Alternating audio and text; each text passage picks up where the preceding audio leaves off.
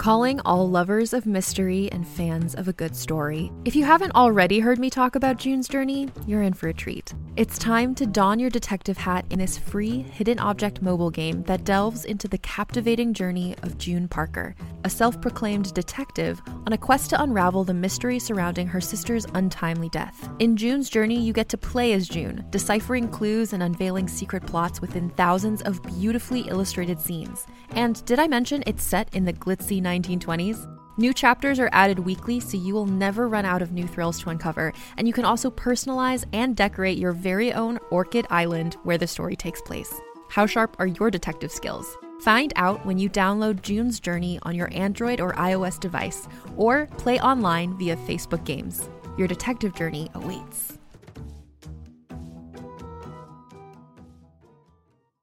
Rogues of the Black Fury, Episode 28.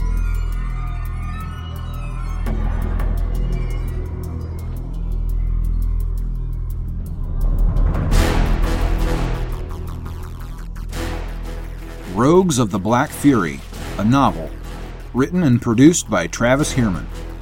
This novel contains violence, adult language, and mature situations.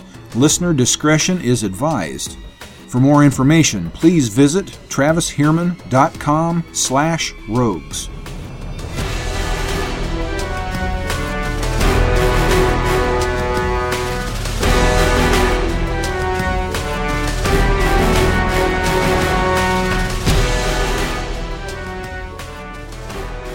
Special guest performers Mary Rodgers and Danielle McCarville. For more information about Mary and Danielle, check out the Rogues of the Black Fury homepage.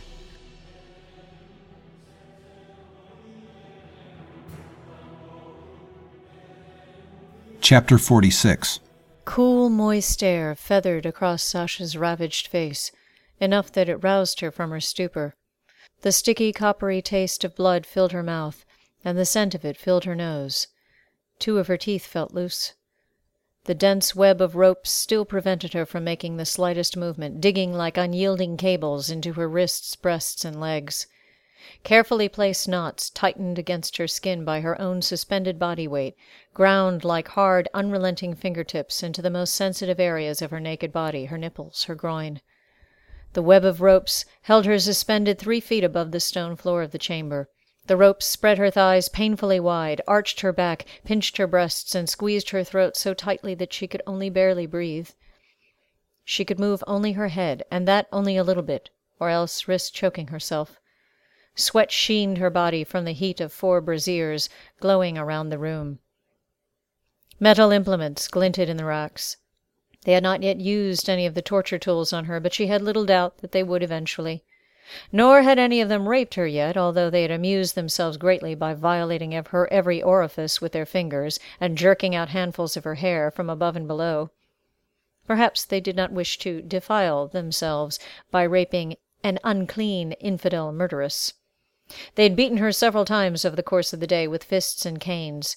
Dozens of wheals and bruises covered her body. Her face felt like a puffy mass of half chewed gristle and she could not see out of her left eye again, only this time it was swollen shut, not pasted with dried blood. They had not even asked her any questions. The exquisite breeze wafted through the open window, the kind of breeze that came only on cool mountain nights, lush with the scent of moisture and moss. She took a deep breath and found herself smiling. Two minutes of heaven was worse than this, albeit only for a short time. She had already lived through years of being dead inside. If they took her life, so be it. If not, if Rusk and the others managed to find her, she might live through this as well. As she hung there naked and degraded, she wished that it would not be Javan who found her this way. She did not want this to be among his memories of her. In the last few days she had been having more and more thoughts of making good memories with him. If only she could survive this ordeal. If only he did not fall to the Absathan's blades. She had been degraded before, in days gone by. Not all of Madame Malia's clientele had been worthy, decent men. Some of them found pleasure in inflicting pain and humiliation. She recognized the same in these men. It was all the easier for them because she was not even a person to them. She was simply a succession of words that reduced her to something less than a woman, less than human. She and Bella could see nothing during the hours long journey inside the enclosed wagon. but the last half had been sharply uphill on a rough switchback road. Sasha had been brought straight to this tower chamber, stripped, beaten, and trussed just as she was now. Bella and the unknown Farthi man were taken away she knew not where. Through the meagre slit of window she could see nothing but sky, and now it was the black, star peppered velvet of deep night. She'd seen practically nothing of this place when they arrived. It looked ancient beyond compare. Moss and lichen so encrusted the age pocked stonework that it could well have been built before the age of swords. It was a fortress of some kind, there was no doubt. Even though she could see little, the vastness of it surrounded her, a heaviness, an indefinable thickness, protecting her from the only man in the world who would save her. If she was to die, she wanted Javan to remember her naked body as he had seen her dance at the Scarlet Sash, not entwined in tortuous coils of coarse rope, beaten and bloody and utterly helpless. She imagined for a moment Rusk finding her this way. His wrath would beggar the imagination and draw the attention of the gods themselves. The breeze felt good on her face. Through her one working eye she saw that the three Absathan men had noticed her smile. The tall, wiry, austere man with a multitude of jewels and beads woven into his beard, the man with eyes as dark and soulless as a moon devil's, watched as his two underlings stalked toward her once again. Fresh vigor and malice gleamed in their eyes. They had had a chance to rest their fists.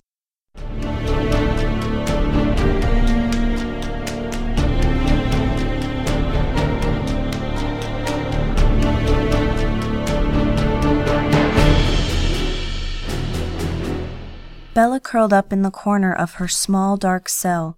When Adon had thrown her inside, the air had stunk of ancient moisture and mold. The only faint light came from the slit under the door. The cell was on one of the upper levels of some ancient tower. The door creaked when opened as if it had not been touched in centuries. She doubted that men such as these kept many prisoners. She was tired, and she was hungry, but she could not sleep. Her brain was spinning with guilt about Sasha, interspersed with flashes of hope. Sasha had not come alone. Someone was looking for her. Would they find her before more horrors were enacted on her? Whatever happened, she would face it with courage. No more weeping. She would feel fear, but it would not conquer her. She would not give in to them or to fear. She would meet whatever came, be it death, torture, degradation, mutilation, with only courage. She lost awareness of the hours without food or water but she was certain that the time must be late at night. The only sounds she could hear were those she made herself. It was as if she were alone in the world, and the utter silence pounded on her ears like cannon thunder. So many times she had felt utterly alone, times when all she could do was pity her wretchedness, but now her mind continued to churn with imaginings of what they must be doing to Sasha. She had asked Sasha many questions during their journey to this ancient citadel, but Sasha had refused to answer them. It was better that she not know, Sasha said, save that there were men coming to save her. After a time, the Farthi men in the wagon with them had stirred. They could hear his movements, but in the square of light coming through the door of the wagon, they could see that he looked angry and confused. He would not look at them, or acknowledge their presence. His hands were bound, and he was naked to the waist, wearing only loose linen trousers. He had curled himself into the corner of the wagon to keep far away from the two females. A noise outside her cell door snagged her attention. The door opened, and three figures stood haloed in the light of a single oil lamp. Adon said, Get up and come out, slave. She obeyed, and found him standing with two middle aged Farthi women. Today is a blessed day for you, slave, he said. At dawn, you will be consecrated to the gods. You will no longer be unclean. You will become worthy to serve righteous men. You will no longer belong to your people afterwards. They will not want you back. And you will be able to embrace your new life in the flock of the great prophet. These two women will take you to the sacred well for your cleansing. Courage, Bella thought, as the women took her by the arms and led her down the tower stairs. Courage, Bella.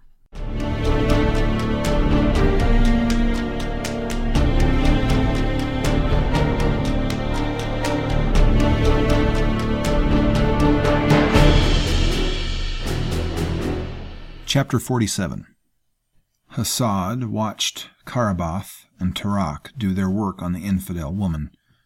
The floor underneath her suspended body was a puddle of mixed blood and water. Tarak dashed another bucket of water in her face to rouse her back to consciousness. Hasad had never seen a woman who could endure such pain. There was not an inkling of submission in her. He could see that, sense it. So he had not bothered to ask her any questions. Any outright defiance from her would likely incense Karabath and Tarak into injuring her badly enough to kill her. Thus far they had restrained themselves. He walked to the narrow window and looked out over the ancient mountain-top citadel at the barren, rocky slopes. The approach to the fortress of Halhamut was difficult, consisting of nothing more than an ill-kept, rock-strewn path. To the common people of Alkot, Halhamut remained an ancient enigma, steeped in legend and mystery. Shepherds would not bring their flocks anywhere near its dark, inhospitable slopes. The land was not fit for farming or grazing. Sadith had built this fortress for the great prophet in the age of gods, a stronghold against pagan tribes from the Red Waste, and a refuge from the hostile Melamites. Over the centuries, Hasad's brethren had allowed the Farthi people to forget about the fortress. The Brotherhood had propagated a great many frightful tales of monsters and demons prowling the crags of Halhamut, ready to devour the unwary and the curious. Such legends and wives' tales were the perfect shroud of secrecy. Of course, there had always been bold young men who ventured up the slopes of Halhamut, seeking to impress their compatriots or their lovers, but there were hidden sentries at all the entry routes. These adventurous few never left the slopes of Halhamut alive and the Brotherhood had long added their bones to those already adorning the Chapel of Skulls. Sadith had built the fortress into the craggy summit of the mountain, so that it was invisible from below, until the final bend in the switchback path emerged from between the rocks at the fortress's ancient gates. The walls and parapets looked like natural protrusions of stone along the top of the cliffs, but they were fully defensible. Sadith had been a brilliant builder and soldier. Even in the days when the fortress often fell under siege, no enemy had ever breached its walls. Approaching the gates with an army or siege machines was all but impossible in the rough terrain. There were no suitable building materials for siege engines anywhere near the summit of Halhamut, and the natural crags of the mountain were easily defensible. Over the centuries, the Brotherhood had hollowed out hundreds of murder holes and tunnels no assault would ever approach without experiencing horrendous losses. But Hasad was not dealing with any conventional force of attackers. His enemy was likely a small band of men.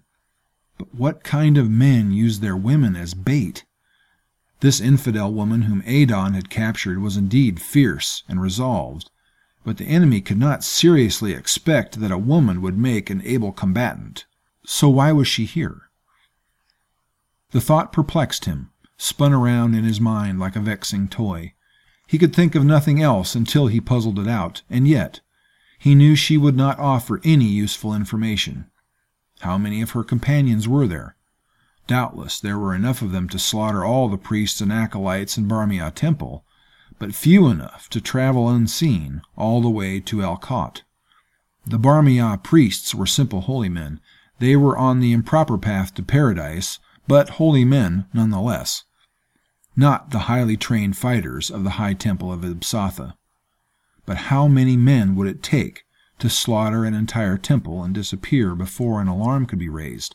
What kind of men could move unseen, like ghosts, through city and countryside? A handful of his brethren could do such a thing.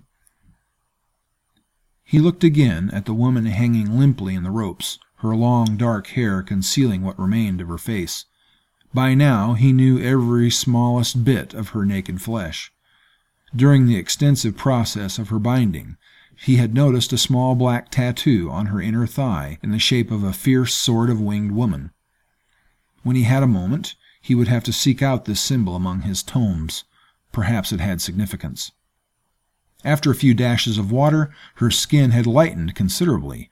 There was a certain lithe grace about her, but her hips were far too narrow to bear a multitude of children. After a few days, he would allow his men to have their way with her, to seed her unclean womb with the son of a righteous Ibsathan. Of course, the men would have to be purified afterward, and that involved a long ceremony and a long fasting, but at least this woman would then have the honor of bearing worthy children. Likewise with little Bella Wolstone. The women entrusted with serving the Ibsathan Brotherhood at Halhamut were the most righteous and pious of Farthi women, with all the ancient female knowledge of sunethi and midwifery. They would see that little Bella would be properly consecrated to Inanna and come to serve the Brotherhood as a pure and proper slave, one with whom the men of the Brotherhood could dispel their sinful urges and still maintain their vows of chastity. The Kol were nothing more than empty, purified vessels into which the men could spew their seed. They were not truly women in the eyes of the gods. For one of the brethren to lie down with a real woman would break his vows and put his soul in mortal peril. Hasad's mind went back to the kind of men his adversaries must be. The chance that they would find their way to Halhamut, whoever they were, was exceedingly slim. The entire city of Alkot was frothing now like a pack of rabid jackals. The city guards had arrested every foreigner they could find and had already crucified many of them. It was only a matter of time before the city guards found these foreign spies and crucified them beside the other foreigners. Of course, Hasad could not well call the city guards to the aid of the High Temple. He was holding the son of a priest king as prisoner, after all. He had plans for Zamish Amphithad XII. The man's indoctrination and education would begin tomorrow.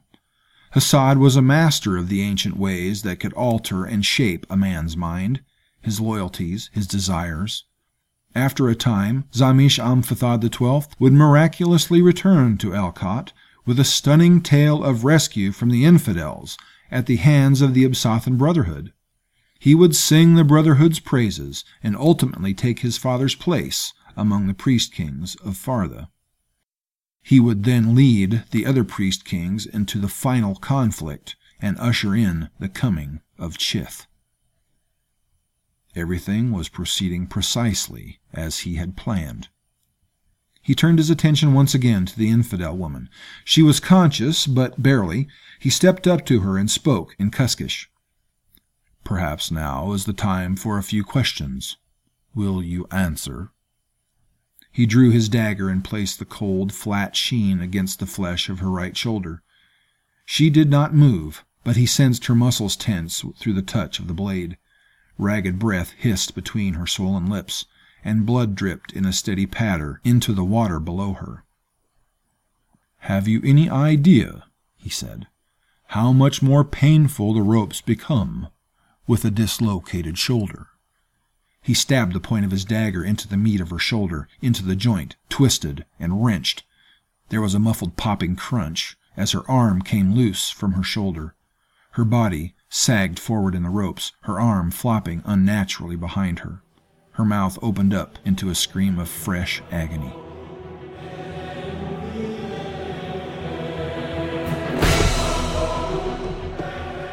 Thank you for listening to Rogues of the Black Fury by Travis Heermann. If you enjoy the story, don't be shy. Let me know. I would love to hear from you. And don't forget to go to this podcast's homepage and click the donate button. Give whatever you like, but is $4.99 really too much to ask for this many hours of entertainment? Rogues of the Black Fury is released under a Creative Commons Attribution Non Commercial No Derivatives license. I encourage you to copy it and give it away to all your roguish friends. Just don't change it or sell it, or the Black Furies will soon be coming after you